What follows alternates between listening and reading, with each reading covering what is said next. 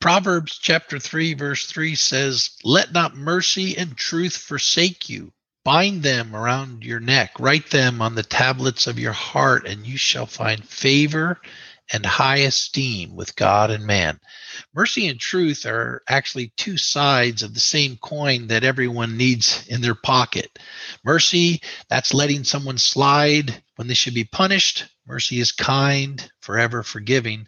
Truth, on the other hand, is sharp, just the facts, and it can be hurtful, but necessary. I think the trick to being relational is knowing which side the coin is going to land on in each situation. And the fact is, we need both mercy and truth if we want to find favor with God and man.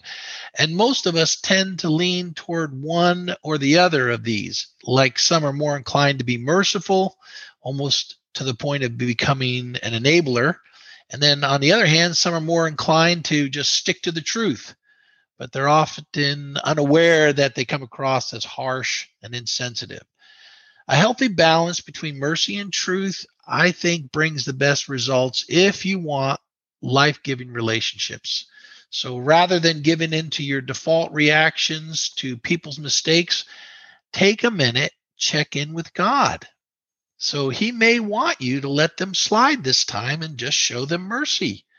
On the other hand, if you check in with God, He may want you to confront the problem and be truthful, even if it hurts this time.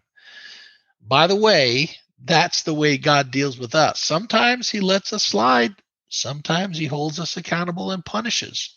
Proverbs 16 6, by mercy and truth, iniquity is purged.